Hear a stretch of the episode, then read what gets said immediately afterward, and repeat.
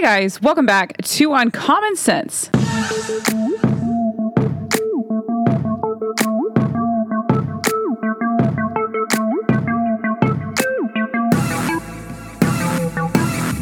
So today I am joined with a very special guest, Taylor Mondick, who is running for Texas State Representative 95. So first, Taylor, can you let everybody know just a little bit about yourself, who you are, and what you do? Sure. Well, thanks for having me. Uh, my is Taylor Mondick, and like you said, I'm running for Texas House District 95. I'm a small business owner. Um, I opened up a gym actually when I was 23 years old, and we're celebrating our 11th anniversary here pretty soon. So, uh, what got me into politics really, though, was I'm trying to flip a district. So we have been kind of held captive by the left for decades and uh, haven't had a lot of conservatives step up to the plate and try to run, you know, for various reasons. And so I've been busy since November, last November, um, just working this district hard and letting them know, you know, we have a choice this election. We've got a conservative on the ballot. And that's pretty much me in a nutshell, especially right now, just the campaign. Nice. Well, kudos to you for running and going up against all of that. I always get so excited when good people are running for office. And I, especially right now in our country, we just really, really need that. So it really pumps me up to see, to see good people running. Um, what specifically was going on in your district, District 95 in Texas, um, that made you decide to run? Sure. Well, for one, it was just the lack of accessibility and the inaction coming from our current representative. You know, my opponent, she's been in office since 2012, and it seems like every time things get hairy, she disappears. You know, we call her No Show Nicole because she, she's never here. And I'll, I'll, give you an example. You know, you may have remembered when a bunch of Democrats um, in Texas flew off. They broke quorum. They flew to D.C. And uh, while they were in session, and then the governor said, you know, basically was like, "We're going to arrest you when you come back." And you know she was the face of that. So mm. we, and that had real life consequences. You know teachers weren't able to get a retirement check that they were voting on. And that's just one example. So that and then my district 95 um, you know the average household income is $46000 you know so that's that's not a lot. And we have uh, one of the lowest, no, the lowest life expectancy in the entire state in my zip code where I live. Wow. And I'm I'm listening to my representative, at least, you know, whenever she speaks, talk about being a champion for the people and, you know, helping out the underdog. And I'm looking around at my district and thinking, You're you're hoodwinking everybody. Mm. You're not doing anything. We've got the lowest rated schools in the state of Texas and here in 95. We've got uh, a poverty that is just everywhere on every corner. Homelessness uh, you know the crime rate is skyrocketing. Those things just led me i could not sit by anymore and just not do anything. And i, I felt called to do this you know win or lose. There was a reason you know that god said hey get get up and go file. You're gonna do this. But um I, I, just cannot take the hypocrisy and the lies anymore. Yeah, well, good for you. And it takes a lot of courage to go up against all of that. I mean, everybody that listens to my podcast knows that I'm a Christian, and these are just things that I would consider evil. So it takes a lot of courage to go up against all of these things. So I just want to say kudos to you um, because it, it really, really does. So I read through your website, which, by the way, everyone should go check out at mondickfor95.com. And your stances and policies sound amazing to me. America First is just a very missed agenda right now. Um, so, can we just sort of talk through all these policies of yours, just sort of one by one, starting with your stance on illegal immigration at the Texas border? Because that just is a huge, huge issue that I think a lot of people are somehow forgetting about right now. Yeah, 100%. In fact, I'll be going down there um, in about three weeks to kind of get a feel for it myself. So I, I put myself in the middle of the situation, see what's going on. But you know, I check the uh, the the border Con- uh, border patrol website almost daily, and I'm looking at the encounters that they're having, and it is it's unbelievable. Like I think up to date right now, we've had 198,000 plus unaccompanied minors mm. that have been encountered at the border. That is a humanitarian crisis. Yeah, and so I think if we can message it like that, this is something that both Democrats and Republicans can get on the same side as because we're talking about drugs that we a number amount of drugs we haven't even seen before mm-hmm. being flooded into our state. They just found 18 dead illegal immigrants in uh, in a small town in, in Texas that had died trying to cross the border. Mm-hmm. I mean, this is crazy, and I, I don't think that we've even seen the effects of what is going on down south yet. Mm-hmm. And I'll say that you know more importantly, we've got. I, immigration is fine. That's what made America. Mm-hmm. And I think I was speaking to a voter the other day, and she told me, you know, everyone says legal, legal, legal, but it took me 12 years to become a citizen, and I lost scholarships and X, Y, and Z, and and so maybe there are there there are components to the current legislation for becoming a legal, you know, U.S. citizen that we could look at. I'm happy to do that, but this, what we have right now, I mean, it's Marxist in nature. First of all, this is what every regime has done throughout history when they are trying to completely, fundamentally change a society or group of people, mm-hmm. and we can see that. So it is important to me. We need to shut it down. We need to have a backbone, and at this point, say you know, screw what the federal government says and let Texans protect Texas. Yeah, I completely agree with you. I mean, it does become a state's issue. I mean, these are your your people. These are Texans who are being affected by this. And and just like you said, the people that are coming over, are hurt they're killed they they die they, it's a humanitarian crisis like you just said and i think that the left looks at it in such a superficial way um you know it's just we're we're welcoming everybody so we are the good guys and it's like no do you see what's happening to these people when they're coming the wrong way it's not just hurting americans it is hurting the people that are that are doing the illegal immigrating so and the government overestimates its ability the federal government always overestimates its ability to, to do anything. And I would argue that they don't actually want to fix this problem because like you said regimes will do this when they want to get when they want to get what they consider free and hassle-free votes. Like they they really think that it's just going to be these people come here, we offer them freebies for everything and then they'll vote for us. So that is just the the Democrats have always done that, but it does become like a state safety issue, and it also becomes a humanitarian crisis because these people are getting hurt and killed, and, and it truly is. So I, I agree with you about the messaging and, and, just letting people know that because they just they really don't seem to know that, and I wish that more of these you know media sources would would put it out, but I guess that's why people like me have podcasts so that we can tell you guys. But it, it is important, and why people like you have to have to run and and have to win because we really need to to fix these things that are hurting and, and killing people. And I think it's important what you said about not being a, against immigration. Everybody seems to have this misguided perception that the right just does not like immigrants. We it's not we don't have an issue with immigrants. We are all immigrants. Like uh, my family immigrated from Ireland. I mean, we we're all immigrants here. We love immigrants here. We just don't want you to come illegally because it's more dangerous for you. It's more dangerous for us. So let's just do it the right way. Why can't we just, you know, like you said, like make a, a better way. It doesn't have to be this dangerous, uh, heinous, um, you know, lethal in some cases way. So it's just a very important thing, and I and I really appreciate your stance on it. So you also talk a lot about Bidenflation, which we're all experiencing. Super fun stuff.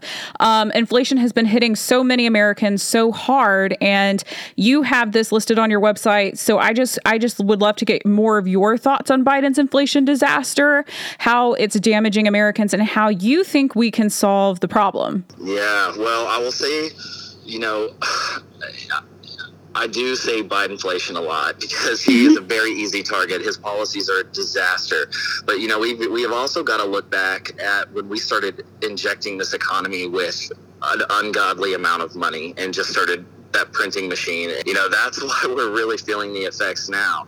And then you couple that with what was Biden's like first action when he got into office? He shut down the Keystone Pipeline. Yep. And then you know uh, froze all of the the leases, and you know Texas is sitting right now on an amazing amount of natural gas and oil, and uh, we're not able to do anything. So, um, really pushing ag- pushing back against that is going to help us. But inflation on a macro level is going to be very hard for a state representative. So, what I like to discuss is cost of living. How can we drive down the cost of living? Mm. For one, is in Texas specifically, is buying back and buying down these property taxes. Um, I don't know about you know your state or where you're at, but Texas property taxes have skyrocketed. You know, um, and, and, and renters even are feeling it. In my uh, area where I live, we've seen a 19% increase in rent this year alone. It's things like that. If we can use uh, the surplus budgets that we have, like Texas is about to go into a 24 billion dollar surplus. If if we get the right people in and buy buy back buy down some of these this property tax, then that is going to help alleviate you know property taxes and renting things like that. So there's a lot that we can do. Um, we really I feel like states need to band together and push back against this Green New Deal, this disastrous energy policy. Stop giving subsidies to these corporations that come in and next thing you know their entire wind farm is on fire because they don't work. Yeah. So it's just common sense. Yep. Well, that's why it's called uncommon sense because common sense is not so common anymore. But I completely agree with you. And I do think it's going to take everybody focusing more on a micro level because at a macro level, the federal government just doesn't know what it's doing. These people in Washington, D.C. hide behind their fancy buildings and their fancy seals and their faux professionalism. And they expect everybody to take them at their word, take them seriously, no questions asked, don't question authority. Most of these people in the federal federal government are are given their positions or they're or they're knighted their positions and they and they're just friends of the people in power and and it's not it's I just feel like people um, attribute too much trust, like blind trust, into the federal government to handle these big issues that they they have no clue how to handle. You guys, they just pretend like they know how. Um, but I do agree with you, like focusing on a micro level and really solving the the issues where you can solve them in the area that you're at, and it will take everybody doing that. So I just really appreciate that you are focused and honed in on all of that because I, I you know, everybody needs to be. Everybody really needs to be. We we need to solve this problem together and not just bank on the government, the federal government fixing everything for us. Um, eh, but I would also argue, like, I mean, I know that inflation is from printing a bunch, a bunch of money with having nothing to back it with. Um, I also think it has a lot to do with our response to COVID the past few years. Like, I think that it was just wildly incompetent for world economies to be shut down. Like globally, so many economies were shut down, and everybody was just like, you know what? It's okay. You don't have to go to work. You don't have to produce anything. Like our economy's going to be okay if nothing's being made. Like we're going to be fine. That's not how. That's not how any of this has ever, ever, ever worked. And everybody needs to take an economics 101 class and and preferably a few more. But it you can't just shut down the economy everywhere and then expect for the years following to not be a struggle. So I, I really don't understand why all of these economists and people, you know, on our TVs are acting like that is not a bigger part of all of this, but it, it is. I mean, it, it had to do with the supply chain and we don't have as many things. I mean, it's a bunch of stuff working together that's causing this spite inflation, but ultimately it's all of these leftist policies, again, that are causing so much destruction and mayhem in our world. And I will just end with this point about me with my inflation rant. I just just I just think that it's important, like Taylor was saying, to everybody just focus on your on your areas. We can handle more things at a micro level than we can hoping that the the people at the macro level are going to help. They're not. They're not. We have to take things into our own hands at some point, and I would say that that point is now. But prices aren't the only thing that are going up in our country. Crime is also much much higher in our nation ever since Biden, or should I say Brandon, took office. So I mean, I live in Washington D.C. and I just remember this immediate shift shift from a feeling of relative safeness when Trump was in office to just this sort of very, very fast switch over to extreme danger. Like, I just do not feel safe in the city anymore. Um, I just started seeing missing persons posters all around the city. Businesses were boarding up to avoid break ins. It just became a complete and total mess. So, can you talk about how Biden crime rates are affecting Texans and how you plan to combat crime in your district? Oh yeah, you you hit the nail on the head though. It, it, was almost like a switch was flipped, and then it, it, kind of this sense of chaos all the time kind of crept in. So I understand what you're talking about, and uh, you know, for one, and this kind of goes back to the border, but it's not it's reported but it's not easy to find. You can go and look at the crime that has surrounded some of these border towns or um, we've even heard about some crazy stories all the way up in ohio with that 14 year old girl. I mean, it, it, the crime is out of control. I know here specifically when and i'll try to articulate this the right way but when you have okay, the Democrats here are very big on affordable housing, for example. Mm-hmm. And so they are constantly pushing that.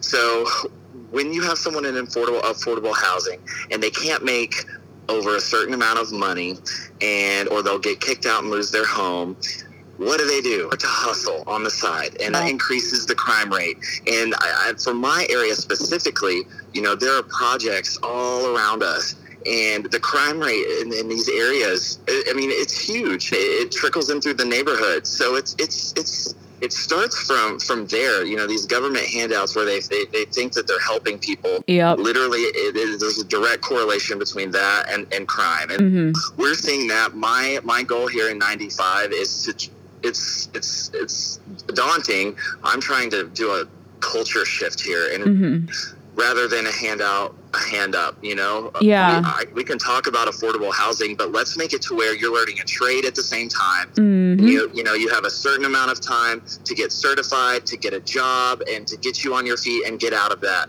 situation that out of that environment you know we don't hear enough politicians talking about things like that Yeah, we don't. I mean, I love that. I love how you put that a hand up, not a hand out, because there are so many leftist policies that do that. It just it reminds me of welfare too, you know, like incentivizing fathers to be absent from the home. Is that really better for communities, for families? No, I don't think so. Breaking up the family is not good for families. Um, it's it's so true. Like the left, the left just does this, and and I, I it's another superficial like thing that they do where they just think on the surface this sounds good. We're helping people. Look, here is some money, or here is a home, and they think that they're helping people, but they're not because you're not giving them a hand up. You are giving them a hand out, and then when you have these thresholds that they can't get to, like they can't they can't make enough money to get out of that situation because then they're kicked out of that situation and there is nowhere else for them to go. Like there's no there's no way for them to really get out. And I would argue that this is what the left does. They try to trap people in. They try to trap people. They try to trap people in because if you do not, if you're not in a constant state of desperation, you're not going to need a savior. And the left knows that, and they don't want to help you, so they keep you down in those. They keep you. They just keep you down. Um. So, but I agree with you on all of that. High crime rates come from desperation, and and leftism breeds desperation because they profit from it. They profit from it in votes. I just agree with you 100%. I mean, to solve the crime rates, you really just need to give people a hand up, not just a hand out. And you really need to, you need to be very, very pro nuclear family. Like the family needs to stay together. That's another thing that the left hates is like the nuclear family. So no wonder they're trying to break it up. People are much better when they have an intact family, and the left knows that, and they don't want you to have that. Um, so you, I was speaking of families. I just kind of want to go over. Also, you have talked a lot about schools. Um, that's another big topic for your campaign.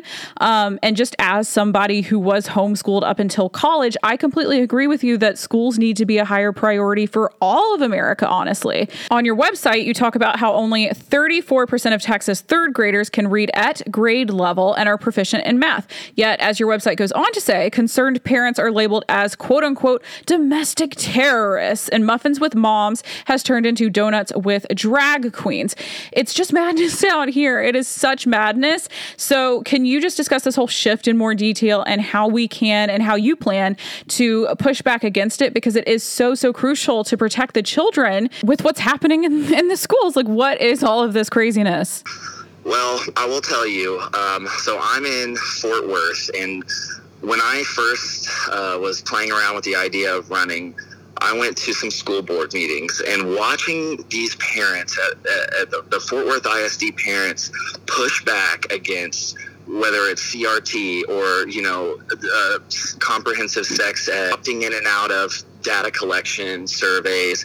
Watching them push back really inspired me, and it gave me a lot of hope because th- these mama bears and dads, I mean, they're out there and they're not they're pushing back. So it was really it was really great to see. I I don't know how we got to this donuts with drag queens thing. It just came out of nowhere.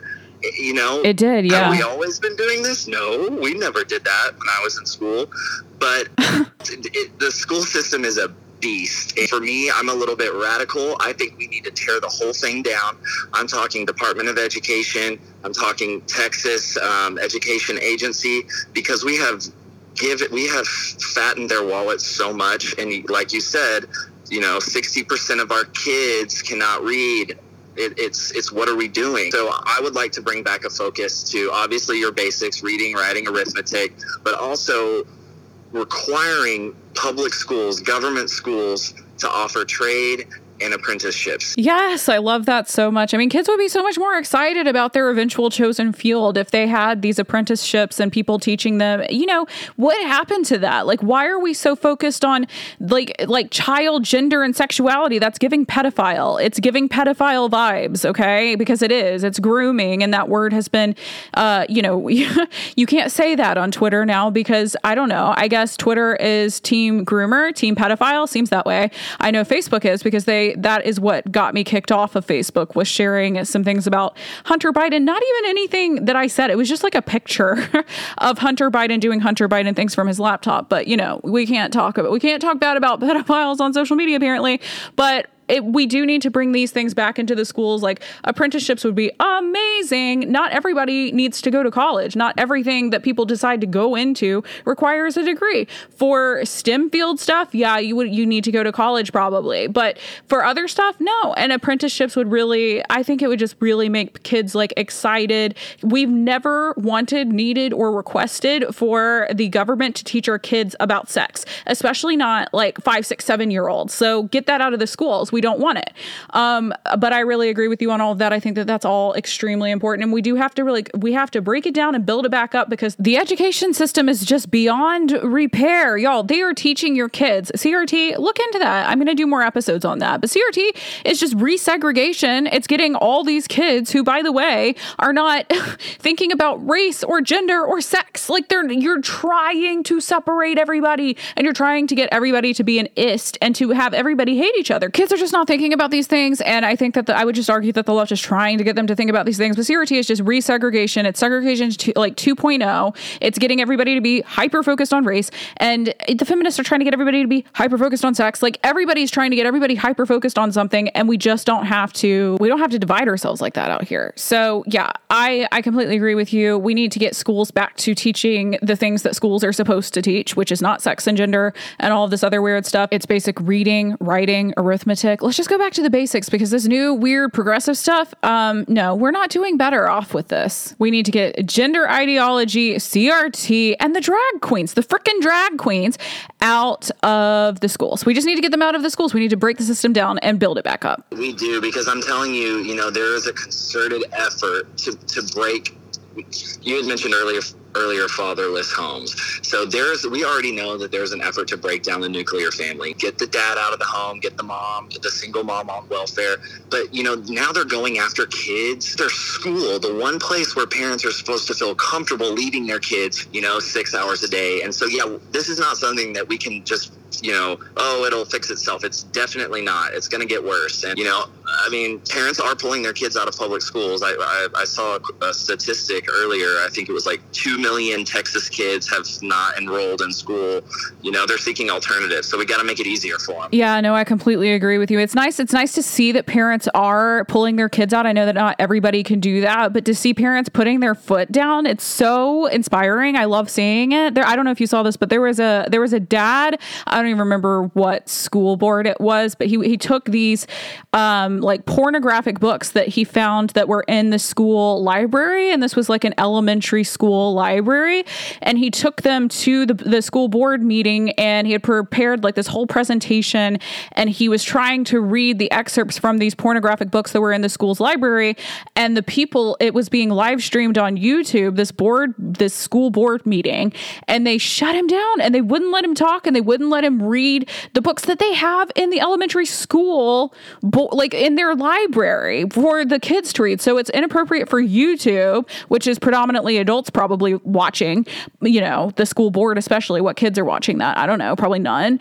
Um, but it's perfectly fine in their view. They, they, I'm sure that they kept these pornographic books in the, in the school library, the elementary school library, but the dad trying to defend his children, trying to stand up for his kids, trying to, I don't know, um, ensure that there's some sort of uh, level of decency in the school system, he got shut down. So they wouldn't even let him, they wouldn't, it was like they were stopping him from telling the truth about what they were teaching their kids. Um, which is horrendous. The pub- the public school, however you want to look at it, um, we fund that. Like we, the citizens, that is our tax dollars going into this the public school system. So why is it that they get to shut down the dads and the moms who have something something to say? Like if they have an issue, if they have a qualm, they should be allowed to voice that. To that is what school boards are even for. So anyway, it's just really nice to see that people are you know taking a stand for their kids and that there is some sort of moral decency still in the world world. Um, and it, it's just really exciting for me to see. But it really is going to take us all, you know, really putting our foot down because the government will do as much as the government can get away with. And, and that's just the truth of the matter. Yes. We're going to get there, though. This is America. We're going to get there. We're going to get there with people like Taylor running for office. hope so. I, I, I certainly hope so. I'm working hard over here. Well, I appreciate you. And I know there are a lot of other people who appreciate you as well. So I really appreciate you coming on the podcast today. This has been a really great episode for me, and I'm sure for my listeners as well. Can you please let everybody know where they can find you online and support your campaign? Yes, absolutely. So uh, you can find my website. It's mondickfor95.com, or an easier one is my95.win. That's M Y 95.win. Um, and I'm on Facebook, uh, Taylor for Texas, Instagram, T Mondick. I'm on Twitter, Taylor Mondick. And, um, you know, the support would go a long way. I really am the, well, I am the only Republican in our county that's taking on a Democrat incumbent. And so it's a David and Goliath story, but we know with God, all things are possible. So your prayers, your support would go a long way. Yes. Well, I will be praying for you. I encourage my listeners to pray for you. And you guys, you should check him out online, donate to his campaign campaign. It is a David and Goliath situation in our country right now. And I think it's going to be a lot more Davids coming forth to fight these Goliaths. There's multiple Goliaths and and we really need to get behind and support the people who are brave enough to go up against all of this evil. Um, we really, really need to do that. So I appreciate you coming on, Taylor. Thank you so much again. And you are welcome on anytime. Thank you, Jenny. I appreciate you too. You have a wonderful evening and thanks again. Always.